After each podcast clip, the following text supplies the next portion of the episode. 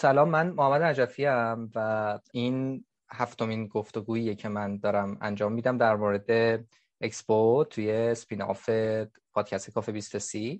6 دقیقه قبلی منتشر شده، در دسترس. هفتمین میهمان من رامین خطیبیه که اون هم قبل از عید رفته و اکسپو رو دیده. امروز هم دومین روز سال جدیده و با رامین قرار گذاشتیم که یک گپ کوتاهی با هم بزنیم در مورد تجربهش از بازدید اکسپو. خب من سلام میکنم رامین، مرسی از وقتی گذاشتی، امیدوارم خوب باشی. خیلی ممنونم محمد جان، منم سلام عرض میکنم خدمت شما و همه کسانی که بعداً قراره این گفتگو رو بشنون. خواهش میکنم، مرسی از شما که این فرصت رو در اختیارم گذاشتین که مقدار صحبت کنیم درباره این موضوع. ممنون. راستش اگه من جای تو بودم احتمالاً روز دوم سعی می‌کردم که زیر بار نرم، ولی خب مرسی که قبول کردی و وقت گذاشتی که این گفتگو رو انجام بدی. قبل از اینکه وارد گفتگوی اصلیمون که در مورد اکسپو و تجربه بازدید تو از اونجا بشیم، میتونم خواهش کنم که کوتاهی مختصر مفیدی خودت رو معرفی کنی؟ حالا نکته مهمی اگه به ذهنت میرسه که یه مقدار آدم‌ها با خودت آشنا بشن که بعد از زاویه دید تو میخوان به موضوع نگاه کنن، یه مقدار قابل فهم‌تر باشه موضوع. حتماً. من رامین خطیبی هستم و فعالیتم در حوزه طراحی محصولات دیجیتاله و در حال حاضرم یک استودیو و یک آکادمی دارم که به ساخت محصولات دیجیتال که شامل موبایل اپلیکیشن ها، وبسایت ها و هر آنچه تجربه حول اینها میشه داریم میپردازیم. اسمشون هم بگو. استودیومون دیزاین استودیو با ایکس، به جای اس با ایکس نوشته میشه، آکادمی هم به همین نام. بسیار عالی، ممنون، متشکرم.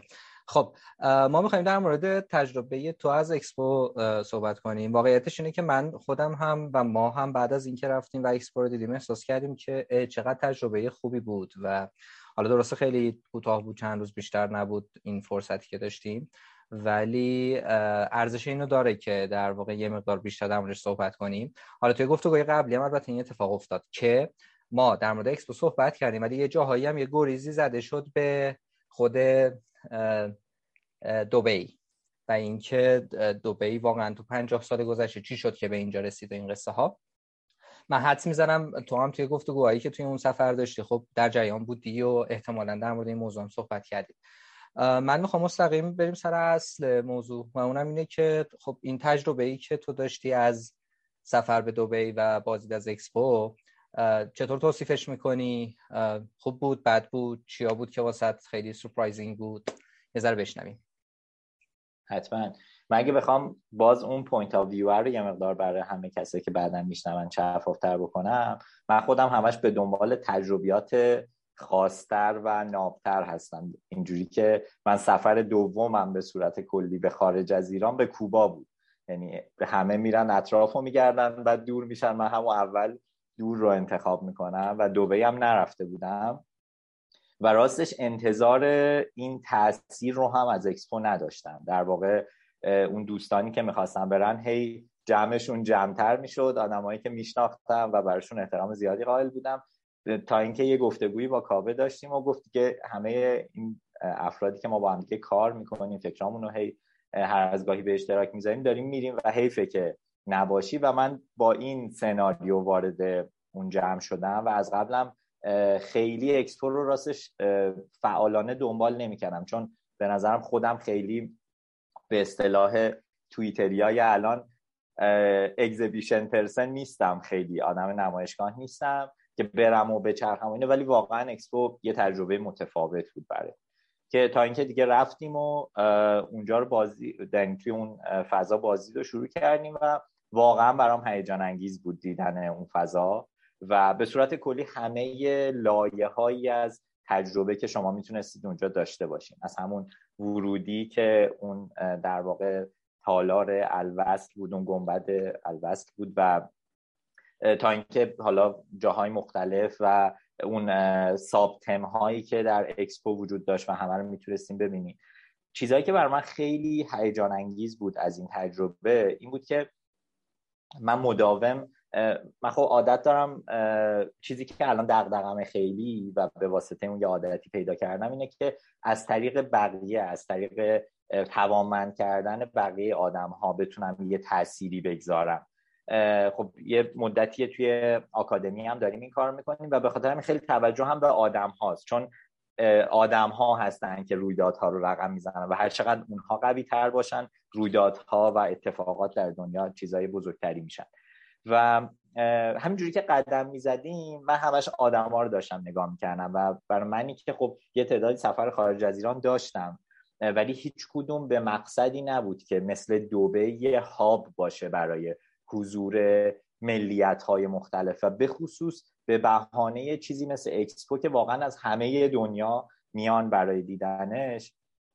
اولین چیزی که خیلی توجه منو جلب کرد و حتی با کاوه و نیکو و صالح و بقیه همسفرامون به اشتراک گذاشتم این بود که چقدر این تنوع و دایورسیتیه عجیبه، یعنی واقعا اگر آدم اینقدر تنوع رو هی بتونه باهاش مواجه بشه خیلی سخت دیگه تعصب پیدا میکنه، خیلی سخت دیگه پای عقاید و ایده هاش یه جوری وای میسته که اصلا بدون سوال بخواد به پذیرتشون. هی همش اینجوری میبینه که خب شاید یه پوینت آف ویو دیگه، شاید یه رنگ دیگه از ملیت، شاید یه نوع گفتگوی دیگه‌ای وجود داشته باشه تو دنیا که آدم بتونه ببینه.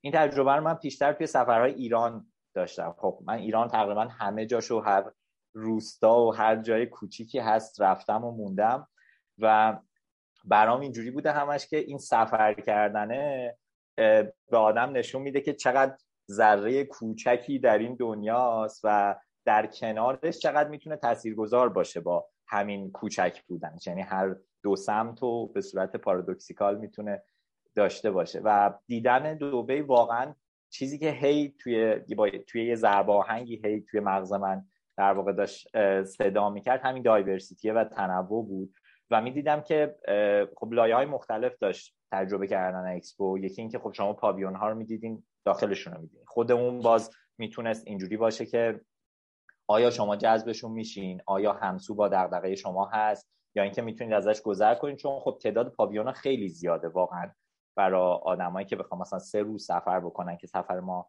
3 روزه بود تقریبا، سخت دیدن همشون. این یه لایه است که دیدن پایین، یه لایه بیرونه که شما مثلا میبینید که یه بچه های مدرسه رو، یه مدرسه ای رو برای اردو آوردن، یه رویدادی که در دنیا رویداد بزرگی محسوب میشه و اصلا آدم واقعا عجیب بود براش. میگفت اگر بچه های ما، حالا کودک، نوجوان، جوان، هر در واقع رنجی که در نظر بگیریم و همون 20 تا 30 ساله هامون این تجربه ها رو داشته باشن چقدر متفاوت میشه دیدشون به دنیا. و حتی لازم نیست خیلی هم بیان اونجا درک بکنن که آلمان روی سستینبیلیتی داره چی کار میکنه ها و چه اختراعاتی داره اونجا انجام، اصلا مهم نیست، فقط هم که ببینن یه چیز اینجوری در دنیا وجود دارد. و این واقعا به نظر من انقدر هیجان انگیزه، برای من اونجا هم همینطوری بود که من هر بار درباره‌اش صحبت میکنم همینجوری موهای تنم سیخ میشه که این تجربه چقدر جذاب میتونه باشه. و بعد حتی وقتی برگشتم با چند تا از دوستان اینجا هم گفتگو کردم درباره همین موضوع، ولی یه زاویه‌ای رو اونا به من نشون دادن که من باز نمیدیدم، که ما توی ایران چقدر تنوع در واقع قومیتی و تنوع زبان داریم که من خیلی وقتا به خاطر اینکه خودم داخل گود بودم خب اینا رو هی میدیدم بهش توجه نمی‌کردم و برام اینجوری بود که خب مثلا تو ذهن من مثلا اهالی پرو، مثلا اهالی آرژانتین، اهالی مثلا اسپانیا یه ذره دایورس محسوب میشن، نه مثلا کرد و لور و ترک و همه آدم‌هایی که داخل ایران بوده. و کلا میخوام بگم که این فرصتی که ما توی حالا اتفاقی از شانس هر چیزی در ایران و در خاورمیانه داریم که یه سری آدم‌های دایورس کنار هم دیگه جمع شدن، خیلی میتونه کمک بکنه به اینکه اون در واقع تکامله، اون جهشه به وجود بیاد. به خاطر اینکه هر چقدر ایده ها از هم دیگه دورتر باشن، آدم ها از هم دیگه دورتر باشن، دقیقا مثل ژنتیک، هر چقدر در واقع افراد نزدیکتر به هم دیگه میشن در واقع بچه هاشون ضعیفتر میشن و هر چقدر دورتر از هم میشن، به خاطر اینکه این تقابلشون یه چیز بزرگتری رو میسازه، یه ایده بزرگتری رو میسازه.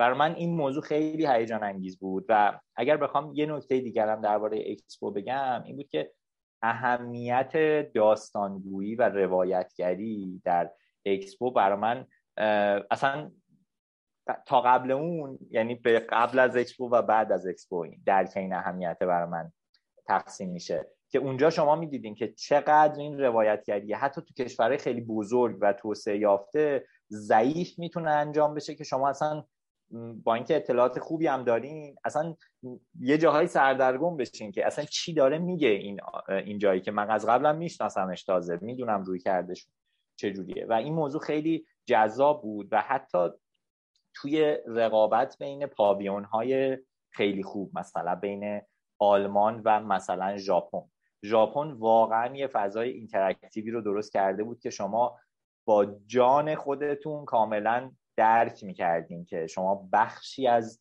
اونجا هستین و دارین یه تأثیری می‌گذارین و اون شعار اکسپو که وصف کردن ذهن‌ها و ساختن آینده بود رو کاملا می‌تونستین درک کنین. یه مثالی که میخوام بزنم که ببینید چقدر در یک ساختار ساده میتونستن اینا حرکت جذاب انجام بدن. توی پاویون ژاپن، چون آخرای اکسپو فکر کنم یکم دیگه هم تموم میشه، احتمالاً فرصت نباشه، اشکال نداره من اسپویل بکنم برای کسایی.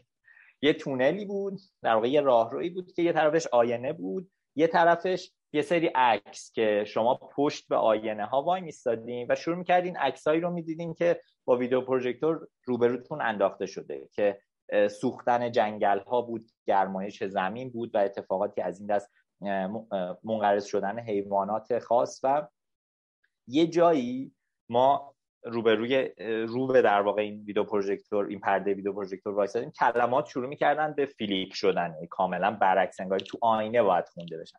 بعد بر ما کنجکاوی به وجود می آورد که چرا دارن اینا میچرخن. بعد اونجا میگفت حالا شما بیاین پشت به اون پرده ویدیو پروژکتور بیستین و روبروتون که آینه بود رو ببینید. و اتفاقی که میافتاد، ویدیو پروژکتور روی صورت شما افتاده بود و شما رو بخشی از همه اون اتفاقات تصویر میکرد. که اگه شما وایسادین کنار و دارین میگین که اونجا داره اتفاق بدی میفته، اونجا داره جنگ میشه، اونجا داره آتش سوزی میشه، اگه فکر میکنید که شما دور از اینهایین و برای همسایه داره اتفاق میفته، برای دیگران اتفاق میفته، اینا اینجوری نیست. شما بخشی از این اکوسیستم هستین و بخشی از دنیا هستین و نمیتونید ازش فرار بکنید. و واقعا این تجربه، میگم آدم واقعا با جونش حس میکرد که چقدر هیجان انگیزه. و به نظر من این اونجاییه که ما واقعا درباره طراحی تجربه، درباره طراحی روایت داریم صحبت میکنیم، که میگم بین مثلا آلمان و ژاپن، حداقل به صورت شخصی برای من ژاپن خیلی خیلی هیجان انگیز بود، با اینکه میگم جفت اینا واقعا جزء خوبای اکسپو بودن توی همه ریویوها. و اون بخش ها در واقع ساب تمایی هم که داشتن، باز خود اونا هم خیلی در واقع جذاب عمل کرده بودن و روی کرده کشورها هم نسبت بهشون جالب بود، که بعضی از اونا اومده بودن اون تمه رو پذیرفته بودن و داشتن توی اون کانتکست و اون زمینه صحبت میکردن، بعضی اصلا کلا رفته بودن یه جای دیگه داشتن ساز خودشون رو میزدن و اصلا خیلی هم ربطی به چیزی که بابتش اونجا هستن یا توی اون راه رو قرار گرفتن که ساستینبیلیتی، اپورتونیتی و موبیلیتی بود نداشتن. به نظرم اینا خیلی تجربیات خوبی بود برای من. و حالا نمیدونم، من میتونم صحبتم رو ببرم سمت دوبی و یه مقدار راجع به خود دوبی هم بگم، کمتر البته به نسبت اکسپو، چون تمرکز بیشتر ما روی اکسپو بود. یا اینکه میخواین سوال دیگری رو پیش بریم؟ ببین در واقع دوست سوال اصلی که من داشتم رو الان دیدی من سکوت کردم به خاطر اینکه عملاً داشتی میگفتی. خب این قصه تنوع و داستانگویی دو تا چیزی بود که حالا همونطور هم که خودت گفتی برای تو شاید قبلش هم وجود داشت، بهش فکر کرده بودی، ولی اونجا خیلی شدیدتر و جدیدتر باش مواجه شدی و شاید خیلی پررنگ‌تر شد. خب و خب یه نکته دیگه هم که گفتیم بود که این دایورسیتیه که بهش اشاره کردی ما خودمون توی ایران هم داریم، یعنی اینجوری نیست که ما اینجا خیلی جماعت یک دسته، یک رنگ، یک جوره، خلاصه همه چیمون مثل هم دیگه باشه. یه سوال اینجا میپرسم، بعد حالا اگه دوست داشتی بریم سمت این که اون قصه دوبی هم و تجربه شخصیت و اینکه به هر حال اینا 50 سال شروع کردن به اینجا رسیدن و الان دارن به 50 سال آینده فکر میکنن، چی میشه که این اتفاق میفته، چقدرش واقعیه، چقدرش فیکه، چقدرش برندینگه، چقدرش واقعا نشسته در واقع توی اون کانتکست حرف بزنیم. اینه که این تنوع گفتی که ما داریم تو ایران هم، حالا البته خب خیلی خوبه، کاش میشد، یا حالا هر چیز دیگه شبیه به این که ما بتونیم آدمای دیگه، ملیت‌های دیگه، اقوام دیگه خارج از ایران منظورمه، با اونا مواجه بشیم، تعامل داشته باشیم بیشتر، خب خیلی میتونست اتفاق خوبی باشه. ولی گفتی تو همین در واقع اقلیم ایران هم ما این تنوع رو داریم.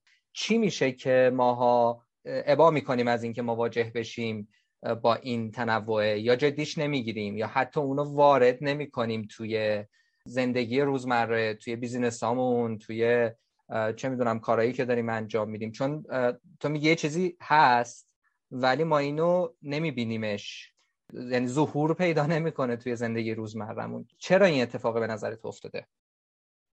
ببین به نظر من دلیلش اینه که ما حالا خود انسان به نظرم اینجوریه که چیزایی که از ابتدا داشته و بابتشون تلاشی نکرده که به دست بیاره، یه جورایی راحت میبینتشون و نزدیک میبینه، همیشگی میبینه اونها رو و فکر کنه هستن دیگه. حالا ما که تلاشی نکردیم برای اینکه اینا باشن، خب احتمالا اینا بعدن هم وجود دارن و یه وقتایی کمتر شناخته شدنه، چون ما همش دیدمون حالا به واسطه اتفاقاتی که داخل ایران داره میفته رو به بیرون ایرانه، که چه اتفاقی داره بیرون ایران میفته. ببین میگم من مثلا جایی مثل کوبا رو سفر کردم که احتمالاً مقصد خیلی از آدم هاست و دوست داشته باشن ببیننشون. حتی اونجا هم شما انقدری که ما اینجا تنوع داریم تنوع نمیبینید و هستا مثلا بین زندگی خیلی شهریشون و زندگی روستاییشون تنوعی وجود داره و واقعا حتی مرام آدم ها هم متفاوته، مثل همینجا که خب روستاها یه ذره دلگنده تر هستن اصطلاحاً و گشاده روتر، اونجا یه مقدار مثلا همینطوریه، تو شهرها حسابگرتر. ولی اینقدری که ما اینجا متنوع میتونیم ببینیم از گویش ها، از فرهنگ ها، از داستان ها، از افسانه ها و همه اینها، این در واقع اونجا خیلی از جاها وجود نداره. نمیخوام بگم ایران دیگه یکه، هیچ جای دیگه اینجوری نیست، حداقل جایی که من سفر کردم. یه چیزی که به نظرم مهمه ببینیم اینه که اطلاعات کسب بکنیم و بدونیم که مثلا یه نفری هست، یک در واقع یه فردی که معلول در بوشهر و تاریخ زنده بوشهر بهش میگن که حالا اسمشون فراموش من شده و انقدر این آدم، ما تو بندر سیراف بودیم، انقدر این آدم عشق داره به اون فضا و وجب به وجبش رو میشناسه و دوست داره داستانش رو بگه، که تو یک روز بسیار بارونی سوار ماشین با ما میومد تو ماشین، توضیح میداد به ما با پانچو میدویدیم میرفتیم اونجا رو میدیدیم میومدیم. میخوام بگم که یه سری آدم ها وجود دارن تو این فضا که دارن تلاش میکنن ولی اونقدری که لازمه صداشون شنیده نمیشه و اونقدری که لازمه بقیه مطلع نمیشن، که توی فضای اونقدری واقعا کلی داستان، کلی در واقع تاریخ، کلی اتفاقی که میشه درس گرفت. نمیگم حفظشون بکن بخوایم بعدن بکوبیم تو سر بقیه بگیم که ما انقدر تاریخ داریم پس دیگه همین الانم خوبیم، ولی حداقل درس میگیریم، میفهمیم، مثل اتفاقی که داره در مورد بقیه جاها میفته. خیلی وقتا من میگم مثلا این بایاس هایی که ما در مورد چیزهای مختلف مثل فرهنگ، دین، مذهب و خیلی از این چیزا پیدا میکنیم، باعث میشه که ما مثلا میریم با هیجان یک مثلا کلیسا رو در یک کشور دیگه میبینیم، بعد اینجا دوری میکنیم از خیلی از اون اتفاقات و دیدنشو، فارغ از هر در واقع سوگیری و در واقع اعتقادا، اصلا فارغ از اینا دارم صحبت میکنم. و این به نظر هر چقدر این موضوع رو ما بتونیم ازش بیایم بیرونتر و بدون سوگیری تر و سوالی تر به دنیا نگاه بکنیم، چون واقعا سوال ها باعث میشن که شما پوینت آف ویو جدید پیدا کنید. جواب ها میبندن دیگه مسیر رو، دیگه شما یه جوابی گرفتین تموم شده، ولی هر چقدر هی سوال بهتر بپرسین، پوینت آف ویوهای جدیدی باز میشن و شما بهتر میتونید بفهمین که چه اتفاقی داره در ایران میفته و این تجربه چجوری بیرون از ایران داره گسترش پیدا میکنه. بیرون از ایران خیلی جا بهش بها داده شده و داره روش مانور داده میشه. توی همین اکسپو هم همینجوری بود، مثلا شما میرفتین پرو، پاویون پرو خیلی دیزاین بامزه‌ای داشت خیلی، ولی حرفی برای گفتن نداشت، یه سری مثلا چیز کشت در واقع کشاورزیشون بود، یه ذره راجع به ماچو پیچو صحبت کرده بودن، مثلا اونجا حیواناتشون رو تو اسکرین گذاشته بودن که ما این حیوانا رو داریم خیلی. ولی من میدونم که خیلی ها دوست دارن به پرو سفر بکنن و اون فضا رو تجربه بکنن. بعد همش سوال برای من پیش میومد که چرا این هیجانه حداقل برای ما که داخل ایران هستیم در مورد خود ایران وجود نداره. و یه وقتایی من با دوستانم که میخواستن در واقع کاری بکنن، حالا از جنس مهاجرت یا کاری را بندازن داخل ایران، من گفتن اینجا نمیشه. من گفتم یه وقتایی ما شبیه آدمایی هستیم که مثلا زیر یه سقف 3 متریم، بعد دراز کشیدیم میگیم این سقف چقدر کوتاست، و من همیشه اونجا میگم آقا پاشو اول برس به این سقفه و بعد تو میتونی این سقفه رو بشکنی با مهاجرت کردن، با مثلا حالا هر کاری که هر هدفی که بیرون دنبال بکنی. ولی ما معمولا در واقع به دنبال این که سقفه برای ما همچنان در حالت درازکش باشیم ولی سقفه برامون بلندتر باشه. حالا نمیدونم که چقدر تونستم به اون چیزی که مد نظرت بود پاسخ بدم، ولی اگه بخوام خیلی در کوتاه در یک جمله بگم اینه که نمیبینیمش چیزایی که اینجا وجود داره. و باز تاکید میکنم نمیخوام بگم اینا خیلی فراتر از دنیاست، دیدن دنیا واقعا هیجان انگیزه، فقط میخوام بگم که اینا در دسترسه الان، که اگر شما فرصت اینو ندارین خارج ایران برین، تو ایرانو بجوین واقعا، یعنی اصلا انقدر مزمزه کنید اتفاقاتی که برین زعفرون بچینید توی قائن، برین ماهیگیری بکنید توی بوشهر، برین شنا بکنید توی دریای جنوب، و اینا واقعا اتفاقاتیه که به نظرم تجربه است و میتونه بینش آدم رو بیشتر بکنه. خیلی عالی، خیلی خوب، ممنونم ازت. خب می‌خواستی یه گریزی هم بزنی به تجربه‌ای که از مواجهه با دبی داشتی، چون اینجوری که گفتی اولین سفرت به دبی بود این سفر. بله. آره. در نتیجه احتمالاً خب تا قبل از اون به لحاظ مواجهه مستقیم تجربه‌ای نداشتی که شاید خیلی کمک بکنه که این دفعه دوم روی اون سوار کنی این ایده هایی که داری. چه تأثیری داشت؟ چی فکر کردی؟ چی واسه جالب بود توی این مواجهه با خود شهر دبی؟ توی شهر دبی یه نکته که خیلی در واقع چشمک میزد این بود که شبیه اینه که ارگانیک رشد نکرده. چیزهایی که ارگانیک رشد میکنن بالاخره یه جایی یه چیزی ازشون زده بیرون، بالاخره یه جایی یک در واقع یه چیز غیر پرفکت دارن تو خودشون. دبی اینجوری بود که انگاری همه چیز همون طوری که باید ساخته شده و اصلا شما یه حس یه جاهایی این فیلمای ساینس فیکشن رو ما میبینیم که مثلا همه چیز رو هواست و داره میره و اصلا آدم اینجوری بود که همه چیز رو برنامه‌ریزی کردن اینجا و انگاری هیچ چیزی از صفر به وجود در واقع ارگانیک رشد نکرده، از صفر به وجود اومده ولی ساخته شده، انگاری یه تجربه دیگری اومده.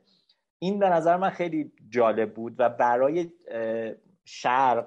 شرق دنیا که خیلی از چیزا ارگانیک درست شده و اصلا خیلی وقتا غربیا سفر میکنن به شرق به خاطر اینکه اینا رو ببینن که مثلا هزاران سال قبل چجوری بوده، الان چجوری ایوالو شده و تکامل پیدا کرده رسیده به اینجا. دبی کاملا اینجوری بود که تجربیاتی وجود داشت در جاهای مختلف، بعدا هم تحقیق کردیم متوجه شدیم شرکت های مشاوره بزرگ دنیا میان اونجا و عملا تجربه‌ای که وجود داره رو اونجا پیاده میکنن. نمیخوام با لحن گفتنم نمیخوام چیز در واقع به صورت ضمنی چیز بدی رو به ذهن متبادر بکنم، میخوام بگم که این شکلی بود تجربه خود من به واسطه اینکه من خیلی روی شهودم اتکا میکنم و اون حسی که دریافت میکنم از آدم ها. خود من تجربم یه ذره غیر انسانی بود، یعنی یه ذره ماشینی بودش و دوست دارم همچنان باز به دبی سفر بکنم.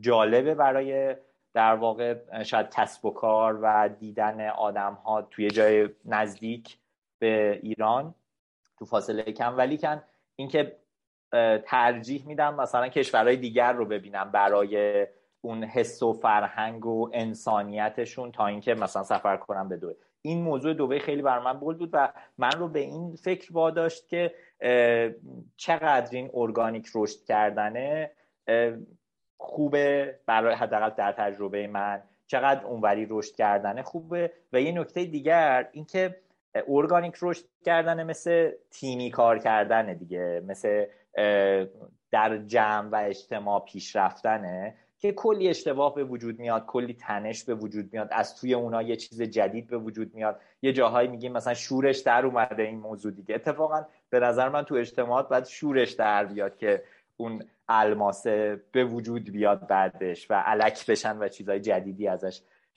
بمونه و چیزای ماندگاری به وجود بیاد. و اونجا دیدم که این فکر من که دارم سعی میکنم حالا با کمک کاوه و آدمهای دیگر مثل صالح یه تأثیر اجتماعی رو و یه تأثیری که بلند مدته ولی خیلی سخته به وجود آوردنش رو در واقع پیگیری بکنیم. دیدم که باز ما میتونیم ببینیم نمودش رو در شکل گیری یک کشور، حالا کشورهای دیگر و شهری مثل دوبی که حالا به شکل اون ساختار ایالتی داره کار میکنه و عملا مدیریت خاص خودشون. آره خیلی خوب. حالا فقط در کنار نکته‌ای که تو گفتی، همینجور تجربه شخصی بخوام بگم، این که گفتی حالا یه مقدار چجوری بگم انسانگرا یا انسان محور یه جاهایی توسعه پیدا نکرده. حالا طبیعتاً چون همه چیز دیزاین شده و از صفر ساختن، حتی همین اکسپو هم در واقع وقتی اینا زدن از خاک صفر ساختن آوردن بالا دیگه، یعنی به قول خودشون اینقدر ماسه و اینا از اونجا بردن که برسن به یه سطحی از زمین که بتونن تازه روی اون بناها رو بسازن و بیان بالا. واقعا اشک در میومد اگه می‌خواستی از این ور مثلا یه خیابون یا اتوبان بری اونور، قشنگ اینجوری بود که 2 کیلومتر بعد پیاده میرفتی، بعد یه پل آب رو رد کنی این قسمت رو برسی اون طرف. یعنی یه جایی میگفتی آقا آدمای اینجا اینقدر پیاده خیلی راه نمیرن، یا مثلا اینجوریه که اگه بخوای تو طولانی مدت اینجا باشی اصلا اینقدر ماشین نداشته باشی خیلی کار سختیه. خلاصه این تجربه، آره تجربه جالبی بود واسه خود من هم. ممنون. نکته حالا یه جورای آخر که من دوست دارم بپرسم، حالا ممکنه تو چیزای دیگه هم بخوای اضافه کنی به گفتگومون، مخاطب خاصی که ما مد نظر داریم که این اسپیناف پادکست کافه 23 رو هم داریم در همون راستا در واقع ضبط می‌کنیم، استعارن بچهای 23 سالن، بچهای جوونن و خب متاسفانه حالا بخش قابل توجهی از این جوانای ایرانی این امکان رو به دلایل مختلفی ندارن، حالا یا بهش فکر نمی‌کنن یا اساساً امکانش رو ندارن که بتونن مثل خیلی از جوانای جاهای دیگه در همون اوایل سفر 20 تا 30 سالگیشون یک کوله‌ای بندازن برن دنیا رو ببینن، سفر خارجی برن از این قصه ها. و خب خیلی‌هاشون هم احتمالاً فرصت اینو نداشتن که حتی همین اکسپو رو بتونن برن ببینن، حتی اگر مسئله مالی هم این وسط در واقع وجود نداشته باشه. برای اون جنس آدمایی که اساساً این تجربه ها رو نداشتن که بتونن پاشون از ایران بذارن بیرون، حالا توی ایران که جای خود دارد که چرا نرفتن یا رفتن و این قصه ها، به نظرت اگه بخوای از زاویه دید خودت یکی دوتا نکته غیر از اون ماجرای تنوع و ماجرای داستانگویی رو باهاشون به اشتراک بذاری، یعنی فرض کن نشستی یه جایی با چند تا جوون 17 18 19 20 ساله داری تجربه‌تو به اشتراک میذاری و برای اون جنس مخاطب اگه بخوای یه چیزایی رو پررنگ تر بکنی، اون چیه؟ مرسی از سوالت محمد جان. ببین من میخوام اینو یه مدل دیگری پاسخ بدم، باز اگر فکر کردی خوبه برگردیم به هم بگو. ببین یه چیزی که به نظرم خیلی مهمه، خب خیلی از آدم ها نمیتونن همونطور که گفتی اون تجربه رو داشته باشن و از طرف دیگه حتی گفتن این موضوع، خب ما طی یه تجربه‌ای که اونجا داشتیم به یک موضوعی رسیدیم، گفتن این موضوع ممکنه اونقدری تأثیر در واقع تأثیر لازمی که شما میخواید و نگذاره که من مثلا بگم این موضوع خیلی مهم بود به نظر ما اونجا. یه چیزی که خیلی من مهم میدونم که باعث بشه اون تجربه رو بتونن در یه سطحی انجام بدن و بتونن در واقع به هر حال یه جورایی دنیا رو بشناسن، اینه که خیلی از ماها به واسطه اینکه میخوایم یک مقاومتی در برابر اتفاقاتی که داره اطرافمون به صورت فشاری میفته داشته باشیم، شروع کنیم به مکانیزم لج کردنی رو پیش میگیریم. میگیم مثلا حالا که من نمیتونم برم اکسپو رو ببینم اصلا ویدیوهاش هم نمیبینم، حالا که نمیتونم برم دوبی اصلا هیچ کار نمیکنم دیگه. میخوام بگم که این موضوع آسیبی که میزنه مستقیما به خود ماست. اصلا الان وقتی اینترنت هست اساساً اونجا دارن هی این رو در واقع چیز میکنن که فارغ از این که شما کجایی هستی، به لحاظ لوکیشنی کجا قرار داری، میتونی کوکرییت بکنی با آدمای دیگه. مثلا همین الانش خیلی از آدما داخل ایران دارن با خارج ایران کار میکنن با شرکت‌های خارجی و اصلا عملاً به مرور داره این مرزها کم رنگ‌تر میشه. حالا ممکنه هیچ وقت کاملاً برداشته نشه به خاطر همه مناسبات سیاسی که وجود داره، ولی این موضوع خیلی به نظر من مهمه که شما هر آنچه که الان دسترسی بهش داریم و در دسترستونه بغل بکنید و بدونید که 1% خیلی کوچیکیش رو لازمه که حضوری. طبیعتاً خب آدم حضور پیدا کنه، جسمن اونجا از تمام حواسش اونجا داره درک میکنه چیزهای مختلف رو، یه مقدار متفاوته، ولی کن خب الان نمیشه. چیکار میتونیم بکنیم که یه لولی از اون اکسپریانس رو دریافت بکنیم؟ و این موضوع لازمش اینه که شما وصل بشید به دنیا و وصل شدن به دنیا معنیش اینه که از محتواها، منابع صرفاً همزبون خودتون یه لایه دورتر بشین و شروع بکنید به محتواها و در واقع زبانهای دیگر مطالعه کردن و مراوده داشتن با آدمهای دیگر. من دوستانی داشتم که هیچ وقت پاشون رو در ژاپن نذاشته بودن، روزی که رفتن ژاپن مثل خود اونا میتونستن ژاپنی حرف بزنن و تمام فرهنگشون رو میشناختن و میگفتم تو چجوری در ایران تونستی این کار بکنی؟ میگفت هیچی، با ژاپنیا چت میکردم، ویدیو کال میکردم، انیمه میدیدم، انقدر راجع به فرهنگشون خوندم. اصلا غذا من مثلا میتونم سوشی درست کنم به بهترین شکل ممکن. میخوام بگم که این خیلی نکته مهمیه که ما بدونیم که اگر میخواهیم یه چیزی رو به دست بیاریم، سطوحی برای به دست آوردن اون تجربه وجود داره، نه صرفا یه سدی هست که اگه اون نیست پس هیچی، صفر.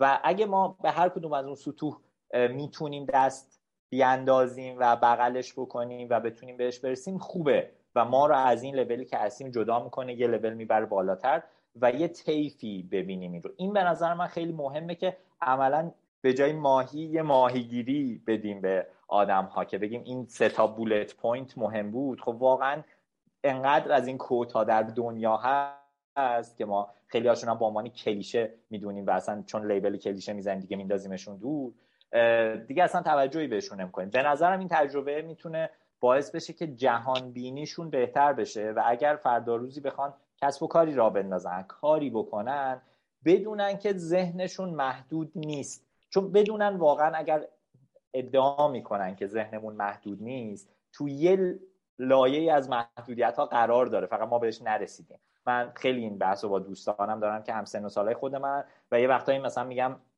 به نظرتون ما چقدر نجات پرستیم؟ به نظرتون؟ بعد مثالایی از گفتگوهامو میارم که ببین این اصلا این خودش مصداق نجات پرستیه و ما اصلا حواسمون نیست. اونا رو داریم در واقع ملامت میکنیم بقیه رو، ولی خودمون درون یه چیزهایی وجود داره. به نظرم این مثل مواجهه با فرهنگ‌های دیگر و مواجهه با بیرون از هر تفکری، هر اکوچمبری که ما الان داریم داخلش هستیم، مثل آبه که شما همینجوری که آب می‌ریزین و کم کم یه اینجوری تصور بکنید توی یه شیشه آبی از این آب معدنی کوچیکا خاک ریخته شده که اون تفکرات ماست. شما چجوری میتونید این خاک رو بیارین بیرون؟ یکی از راهاش اینه که انقدر آب زلال بریزین توش که اینا کم کم در واقع به هم بخورن، از بالا بیان بیرون و دیگه اون آب شفاف شه. به نظر من رابطه داشتن با آدم‌های متنوع‌تر از نظر تفکری، زبانی و اینها همین چیز رو، ساختار رو برای فکرمون داره. اینو بهش توجه بکنن که الان جاهایی مثل سوشال میدیا یه چیزی به اسم اکوچمبر برای ما به وجود آورده که ما اونایی که دوست نداریم و آنفالو میکنیم، بلاک میکنیم و هر چی میگیم دوباره برمیگرده به خودمون و تایید میشه. خب این بزرگترین خطر برای بینش آدم و تفکر آدم و اینجوری میتونن ازش بیان بیرون که خودشون رو در معرض چیزهای جدید از هر طریقی، اینترنت، یوتیوب، نمیدونم، چت کردن با آدمای مختلف، سفر کردن قرار بده. ببخشید پاسخش یه مقدار طولانی شد. نه خیلی خوب بود. نه دقیقاً، ولی تقریبا یه بخشی از صحبت تو رو بشه با اون جمله وصف العیش نصف العیش در واقع شاید تکمیل کرد که گاهی اوقات دقیقاً حالا اگه تو نمیتونی یه کاری رو انجام بدی تا یه حدی هم بهش بپردازی خوبه، بهتر از اینه که همون کاچی بعضی هیچیه خودمون دیگه. یعنی بالاخره یه کاری کردی تا اینکه هیچ کاری نکرده باشی. خب من طبق زمانبندی که در نظر گرفتیم اون زمانه در واقع تقریبا به تهش رسیده، ولی میخوام آخرش اگه فکر میکنی نکته‌ای هست که از نظر تو خیلی مهمه به عنوان نکته پایانی بشنویم ازت. میخوام دوباره تاکید بکنم روی این که با هر آنچه در دست دارید و هر کجا که هستین یه کاری انجام بدین، چون واقعا آدم معمولا از کارهایی که نکرده پشیمون میشه تا از کارهایی که انجام داده و یه تجربه‌ای برای خودش به دست آورده. چون ما خیلی وقتا به اشتباه همه چیز رو در گرو نتیجه میبینیم و مسیر رو رها میکنیم، در حالی که هر اتفاقی دو بخش داره، یکی مسیری که ما میپیماییم و یکی دیگر نتیجه. به عنوان نکته آخر میخوام تاکید بکنم روی این موضوع که هر جا که هستید با هر آنچه در دست دارین کاری بکنید. این موضوع خیلی خیلی موضوع مهمیه، به خاطر اینکه به خاطر نوع آموزشی که ما دریافت میکنیم و نوع رشد ما خیلی وقتا ما دوچار کمال طلبی هستیم و همه و هیچ میبینیم مسائل رو. به نظرم این رو یه مقدار اگر بتونیم بشکنیم خیلی خیلی اتفاقات بزرگ و خوبی میفته برامون، که خود منم البته در تلاشم که این تفکر رو در خودم بهبود بدم. خیلی عالی، ممنونم ازت. من بازم ازت تشکر میکنم بابت وقتی که گذاشتی. امیدوارم که حالا جاهای دیگه هم این فرصت پیش بیاد که این تجربه رو بستش بدی، به اشتراک بذاری با دیگران، و امیدوارم که تجربه های این شکلی مواجهه با این تنوع و دیگران رو آدمای بیشتری بتونن داشته باشن. به خصوص حالا به طور خاص ما برای مخاطب 20 تا 30 داریم میگیم، 20 تا 30 ساله ها، بچهای جوانتر ایرانی، و کمک کنه که در واقع این تجربه افقهای گسترده تری رو براشون برمغان بیاره. من بازم ازت ممنونم. اگه موافق باشی بریم دیگه خداحافظی کنیم. خواهش می‌کنم. منم خیلی ممنونم از شما و امیدوارم که گفتگومون تأثیری بتونه بگذاره در دید و بینش افرادی که گوش میکنن. خوشحال شدم که در خدمتتون بودم. برنامه گفتگو لذت بخش بود. منم همینطور، واقعا ازت ممنونم بابت وقتی گذاشتی روز دوم سال 1401. امیدوارم که سال خیلی خوبی هم پیش رو داشته باشی. ممنونم، قربون شما محمد جان. خدا نگهدارتون باشه. خدا نگهدارت.